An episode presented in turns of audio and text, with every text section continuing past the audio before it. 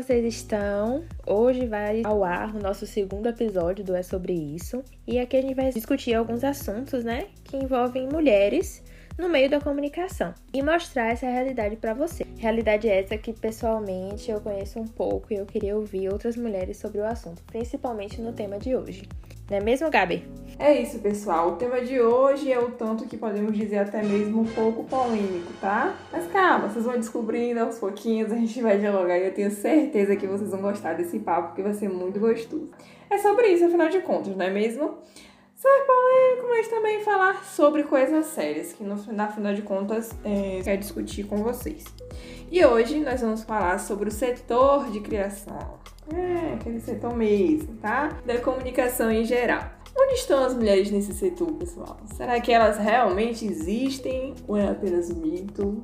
Fica aí o questionamento. E para o nosso papo de hoje, a gente convidou Carolina Cajazeiras, que adora ser chamada de Cajá. E agora eu vou pedir para nossa convidada especial ela se apresentar. Pode falar sobre você, o que você faz, onde você atua. O tempo é seu. O momento é todo seu agora. Tá ótimo. Obrigada primeiro pelo convite, tá? É um prazer estar aqui, contribuir com vocês. Bom, vamos lá. Eu sou formada em publicidade, mas desde o meu TCC eu já não falava sobre publicidade e propaganda. Meu próprio TCC eu falei sobre a importância da usabilidade nas experiências de sucesso de usuários no aplicativo do Nubank. Lá no meu TCC eu falava que para o estudante que está saindo da área de comunicação social, a pessoa que está se formando em publicidade, a agência não é o único lugar que a gente pode ir, não é o único lugar que a gente pode ocupar. Existem outras coisas, outras outras profissões, inclusive mais novas, mais recentes, novos lugares no mercado que a gente pode chegar. E é isso que eu faço hoje. Eu quis fazer esse TCC justamente porque é onde eu trabalho. Eu já atuo aí há quatro anos como designer de interfaces. Eu cuido ali de experiência de usuário, né, e o famoso UI UX design. E eu trabalho em fábrica de software, então eu tenho um repertório bem grande de vários produtos. Já atuei em vários produtos diferentes, de diferentes modelos de negócio também. Às vezes eu dou uns palpites também em, em páginas de vendas, falo ali um pouquinho de marketing digital, mas não é muito a minha área, né? Eu tento, faço algumas coisinhas, estudo sempre, porque é legal a gente sempre se aperfeiçoar, a gente sempre buscar coisas novas, mas não é 100% a minha, minha função, né? Eu sou mais ali da parte criativa mesmo, da parte de design. E é isso. Aí agora a gente vai falar um pouco sobre criação, como você falou, no geral, tá? Tá. Quando as pessoas falam de criação, elas sempre associam ao homem. Pelo menos eu também sou da área de criação, eu sou diretora de arte na parte de design gráfico. E, por exemplo, eu trabalho numa agência e de todos os designs só tem eu de mulher. Uhum. Na maioria, os, os diretores de arte são homens e pouquíssimas mulheres, né? Pelo menos que eu vejo. E quando chegam em mulheres pretas, então é menos presente ainda. Uhum. Então, você acha que no setor de criação, o porquê que existe essas tão poucas mulheres? O que influencia isso? Sinceramente, eu não sei te dizer isso. Mas eu, é uma coisa que eu também já notei muito. Porque antes de trabalhar como designer de interfaces, eu fui diretora de arte. Uhum. Eu trabalhei em uma agência e depois eu trabalhei em uma empresa ali dentro do marketing da empresa. E eu só trabalhava com homens mesmo. então eu não sei se é uma, uma exclusão do próprio mercado, se é uma, uma dificuldade de acesso que a gente tem, que a gente passa. Mas eu sei que a mulher sofre muito, eu digo por mim, todos os lugares que eu trabalhei e que eu trabalho até hoje só tem homem. Às vezes eu inclusive me sinto desconfortável de ir pro escritório porque eu chego lá só tem homem. E aí parece que a gente é alienígena, né? Eles ficam olhando assim meio de lado e tal. Exato. é super chato. Eu não, eu não gosto de ir, particularmente falando. Porque eu sei que eu vou chegar lá e só vou encontrar um homem que vai ficar me olhando esquisito. Então. Acontece, é uma realidade. Verdade. E normalmente a gente, né, do setor de criação, a gente se cobra demais, né? Muito, muito mesmo. Por, às vezes, por estar ao redor de tantos homens, aí fica meio, sabe, pequenininho. É. E sim, a gente se sente meio subjugada às vezes, né? Subjugada, exatamente. Subestimada. Parece que a gente não consegue é, chegar onde eles estão, talvez. Isso. E são os comentários pequenos que fazem a gente se sentir assim. Pelo menos eu me sinto assim por comentários sabe, bobos, tipo, ah, nossa, olha isso que você fez, que incrível, como se eu não tivesse capacidade de fazer uma coisa incrível, entendeu? Ah, dá um ódio quando falam isso, meu Deus. Nossa, gente, olha, eu não sou do setor, mas só de vocês falarem já me bateu um desconforto. E eu vi isso. É, Cajá, você falou sobre esse desconforto, faz com que a gente também entenda, né? O porquê das mulheres se sentirem assim e até gera mesmo uma certa cobrança para elas, né? A mulher em si, por ser mulher, ela já gera essa autocobrança. A própria sociedade deposita isso na gente e a gente acaba reproduzindo isso e é na família, nos relacionamentos. Então é algo que, querendo ou não, infelizmente, acaba sendo atribuído ao nosso trabalho, certo? Então, o que a gente quer entender de você é sobre você acreditar, sim ou não, que no setor de criação a mulher ela sofre com um certo perfeccionismo, porque querendo ou não, esse setor ele exige uma certa cobrança também, né, de fazer tudo certinho, tudo bonitinho, porque é algo que é visual. Sim, muito. Eu digo como uma pessoa que faz terapia há um ano e meio para se curar do perfeccionismo, porque é muito complicado, de fato. A gente consegue enxergar falha onde não tem, sabe? A gente olha e a gente fica imaginando que será que isso é o melhor que a gente consegue entregar? E quando eu trabalhava em agência, eu tinha uma mente assim: será que eu consigo entregar parecido com o que esses caras estão entregando? Primeiro, por eles estarem lá mais tempo do que eu. Segundo, por causa desse tipo de comentário que eles faziam, que eu acabava me sentindo incapaz às vezes. E aí eu ficava com isso na minha cabeça, né? Será que eu consigo chegar aonde eles estão? Será que eu vou um dia ser tão boa quanto eles são? E isso é uma coisa que a gente carrega. Já vem de, de mim desde a infância. No trabalho isso intensificou e intensificou muito, assim. Eu já passei por muitas situações desse tipo, de eu me sentir realmente subestimada, de achar que eu não, não conseguiria, que eu não era capaz, ter que realmente lutar contra mim mesma nesse sentido, de entender que é, não dá para ser perfeito, o que eu posso fazer é o melhor possível, dentro ali da, das ferramentas que eu tenho, eu posso fazer o meu melhor, mas o, perfeito é, um, é, uma, é uma concepção muito subjetiva, né? O que é perfeito para mim não vai ser perfeito para você e não vai ser perfeito para o chefe.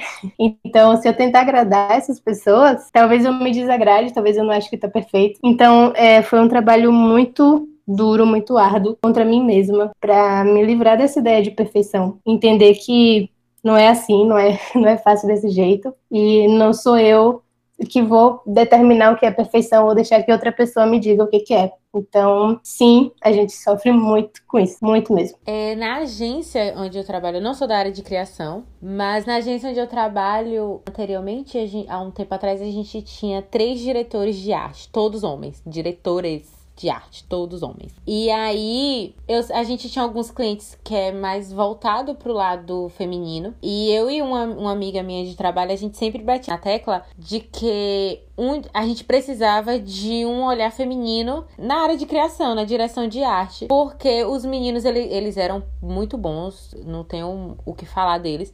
Mas eles deixavam passar algumas coisas que só eu e ela percebia, que só a gente sentia que tava faltando alguma coisa. A gente falava, gente, isso que vocês estão fazendo não estão comunicando com a mulher, não tá numa pegada feminina. Nosso cliente só tem mulher, só atende mulher. E não tá, a comunicação não tá boa, não é isso. E a gente mandava referência, e, e era link em cima de link, era e-mail gigante em cima de e-mail gigante. E os meninos se esforçavam, gente, gente, não é isso, não é isso. E aí a gente, quando toda oportunidade que a gente podia, a gente falava: chefa, tá precisando de uma diretora de arte, vamos contratar uma frila só pra fazer isso, só pra gente testar, não sei o quê. Mas sempre foi muito resistente. Eu, até hoje eu não entendo o porquê. E continuando nesse assunto, eu queria saber de você se a visão feminina no setor de criação é considerado um ponto positivo. Como eu não tenho essa experiência de trabalhar com a diretora de arte, eu queria saber de você se é um ponto positivo ou não ter uma mulher na direção de arte. Eu acho que sim, minha opinião leiga é, que sim, mas eu quero saber de você. Eu acho que sim também. Eu vou agora aqui puxar a sardinha pro meu prato. Porque é, a gente, eu acho que a gente se esforça muito, né, para conquistar as coisas que a gente quer, para enxergar além do, do que é passado às vezes no briefing. E eu vou falar muito agora do meu trabalho como designer de interfaces, né? É, eu trabalho, como eu já falei, com homens e o atendimento, entre aspas, né, que é o setor comercial lá da empresa que eu trabalho, é um homem. E aí ele vai conversar com o cliente, geralmente o cliente é outro homem, e aí o cliente chega para ele e fala: ah, eu quero um, um, aplicativo, um site que seja de tal forma. Ponto. Esse é o briefing que chega para mim. E aí é a hora que eu vou viajar na maionese e tentar entender o que é aquilo, o que, que aquilo quer dizer, o que, que eu preciso fazer em cima daquele pouquinho de informação que eu tenho. Então é um trabalho que eu acho que se fosse um homem desempenhando, talvez não, não fosse da mesma maneira. Exatamente. E eu tenho um estagiário, né, que ele chegou há pouco tempo, e eu percebo que ele não tem isso. Eu passo os briefings para ele às vezes com a mesma riqueza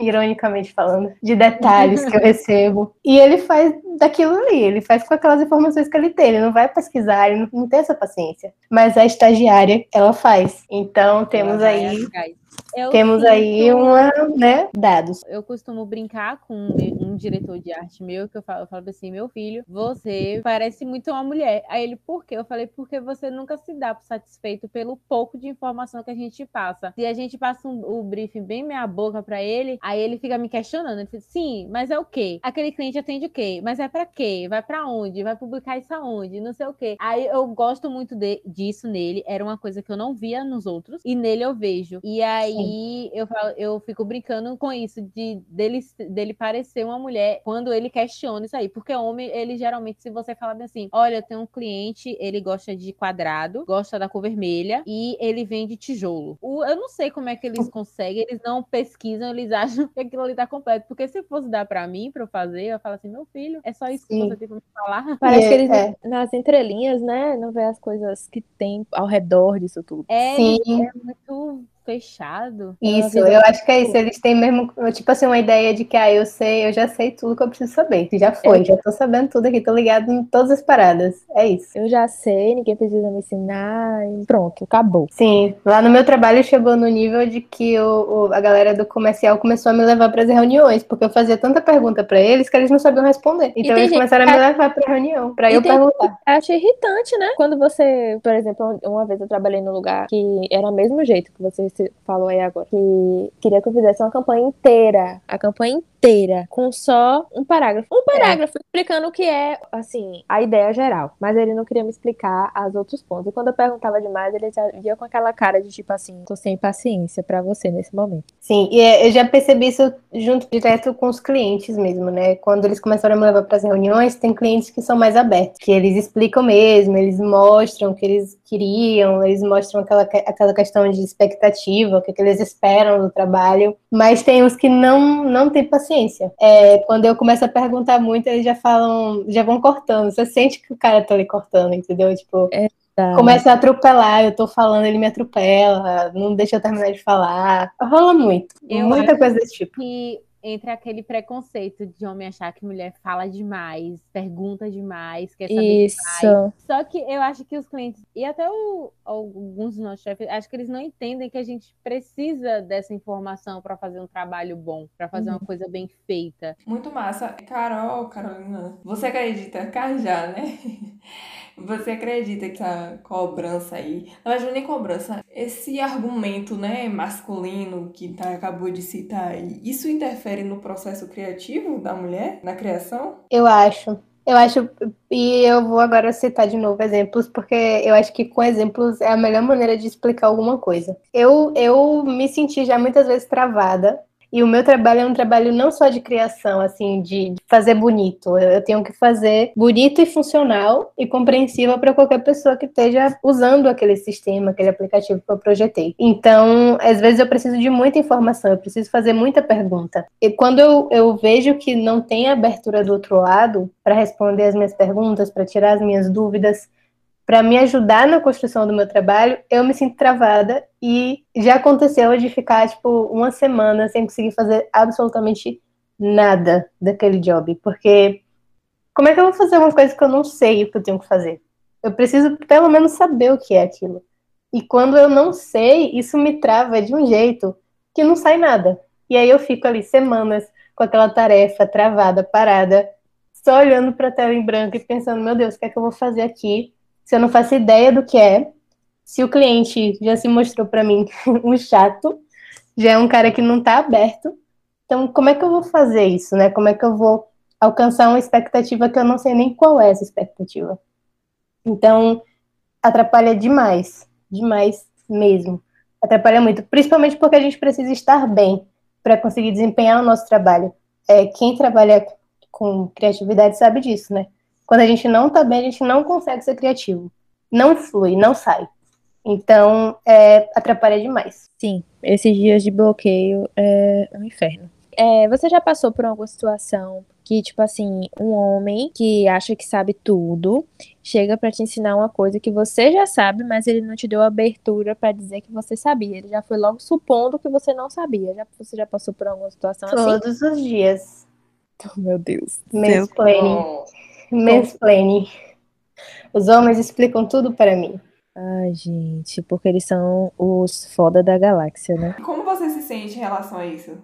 Ah, é horrível. É horrível. Dá vontade de pegar, assim, todos os certificados de curso que eu já fiz, a minha experiência, assim, tacar na cara, sabe? Porque eu sinto que, tipo assim, eu tô me especializando o tempo inteiro pra quê?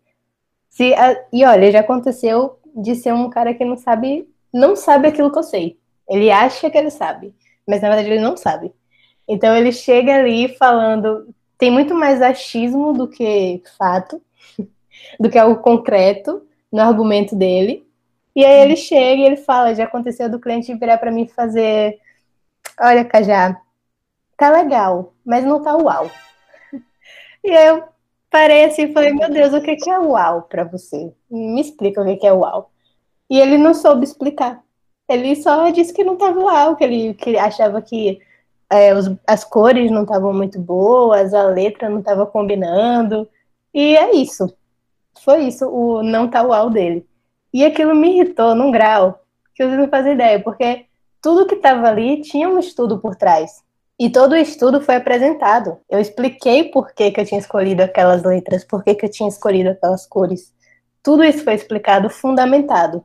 Mas na hora de me trazer o feedback foi não tá uau. E eles acham que isso é o suficiente. Tá ótimo. Sim. Não tá lá é suficiente para a pessoa entender o que é que eles querem, sabe? Porque para eles tem que combinar. Que além de não saber pedir o que quer, quando eles recebem, eles não sabem explicar o que eles não querem. Exato. É muito.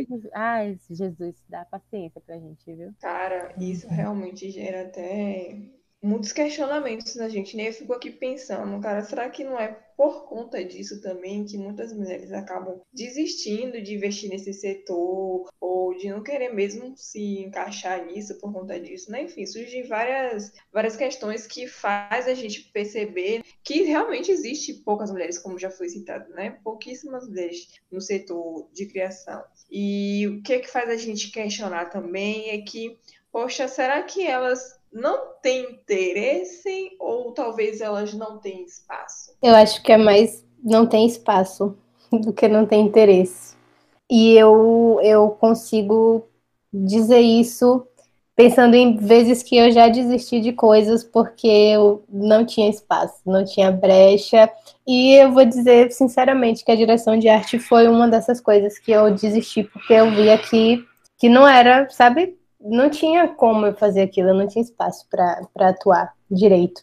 Ninguém me perguntava qual era, por que, que eu tinha feito as coisas daquele jeito. Eu simplesmente olhavam e diziam: ah, não, não gostei não, faz de outro jeito.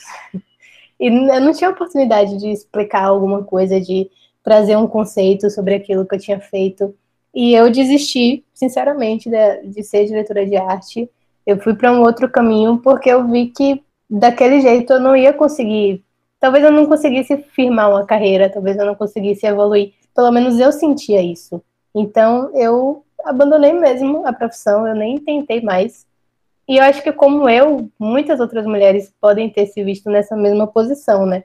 Porque é um, a gente já, já tem uma luta diária o tempo todo, com várias coisas. E a gente ainda ter que lutar contra esse tipo de coisa é chato. E é uma coisa que é para quem está realmente disposto.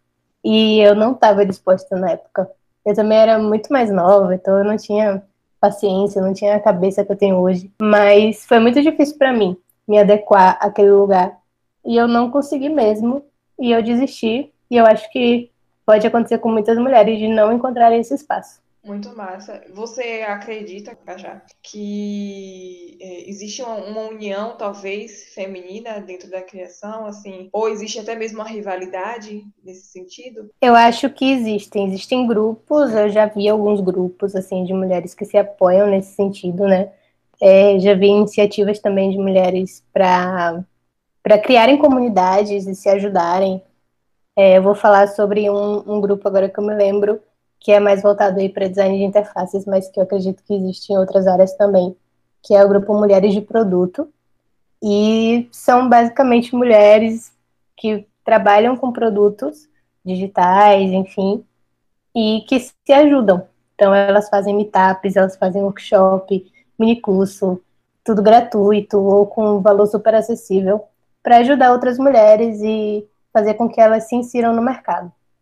Também já vi algumas empresas que têm iniciativa de abrir vaga só para mulher, só para mulher preta, enfim, é, coisas mais assim nesse sentido de inclusão, porque de fato existem poucas mulheres no mercado nessas, nessas áreas assim de criação, de design, enfim, existem poucas. E eu já vi algumas iniciativas como essas que eu citei aqui. Você entrou em um ponto interessante. É, grupos de, de mulheres que apoiam mulheres e você também falou sobre de mulheres é, pretas. E aí eu queria saber se na sua área, no caso de criação de interface, não é isso? Isso. Pronto, na sua área de criação de interface, tem muita.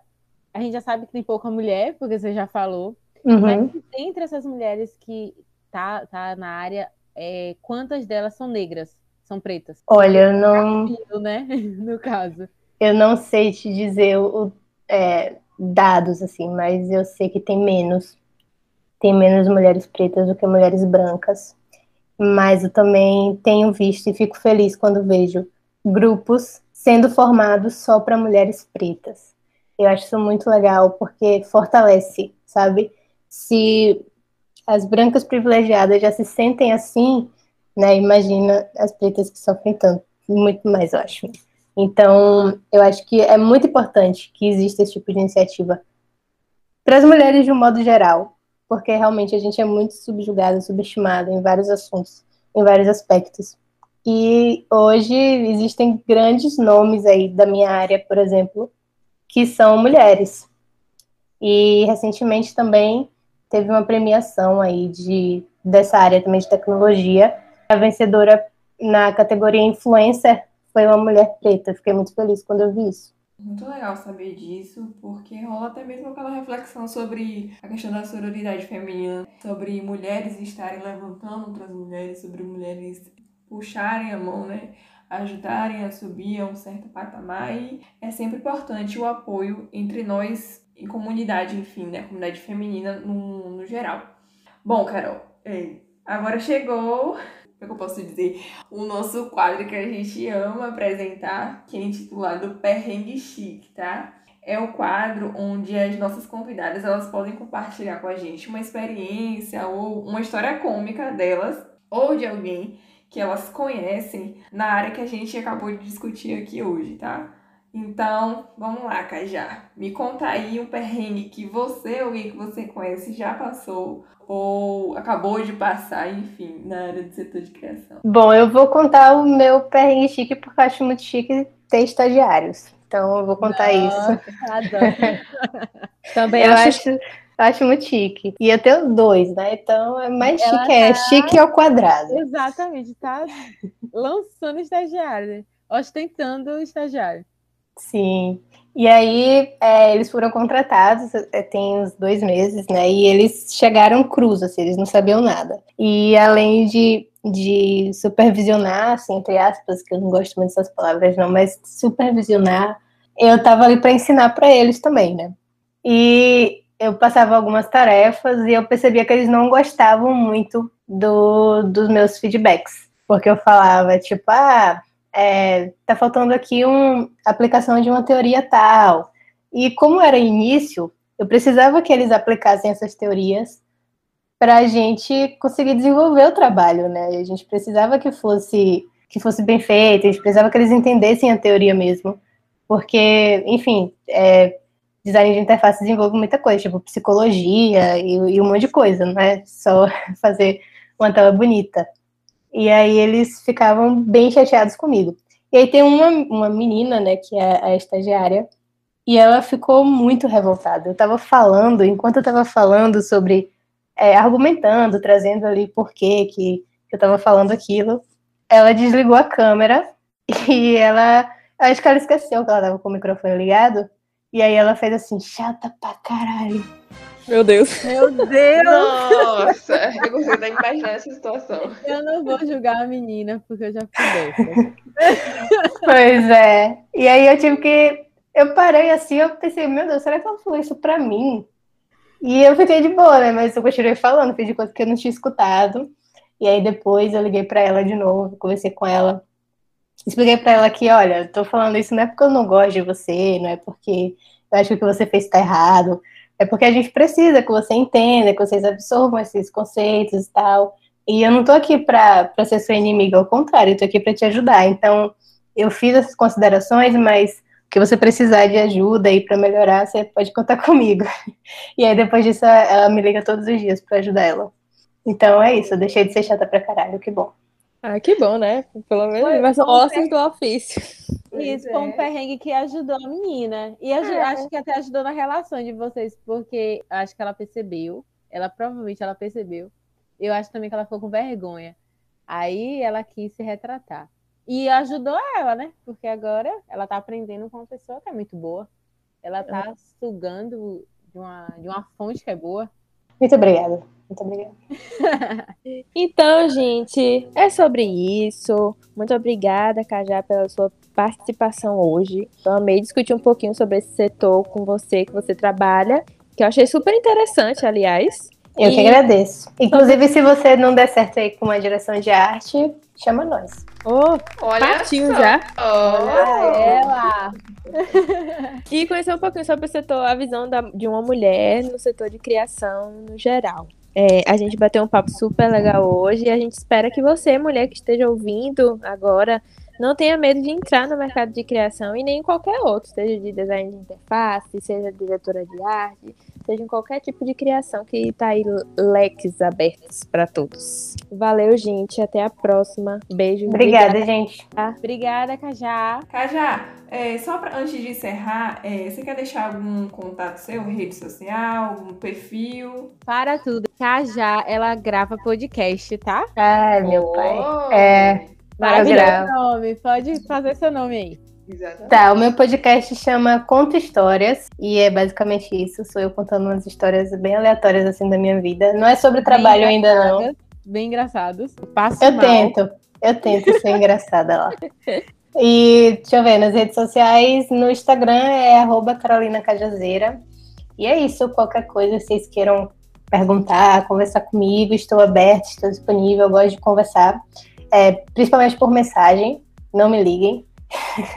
Já, já deixa o recado aí. Legal, eu não gosto, ligação eu não gosto não. Mas mensagem eu gosto, eu gosto muito de conversar por mensagem. E às vezes uns áudiozinhos também, assim, de seis minutos, que aí eu já ensaio pro podcast. Mas é isso. Obrigada de novo pelo convite. Dela. A gente te agradece, Carol. Valeu, Cajá. Eu agradeço, meninas. Um beijo, pessoal. Beijinhos. Até o próximo episódio.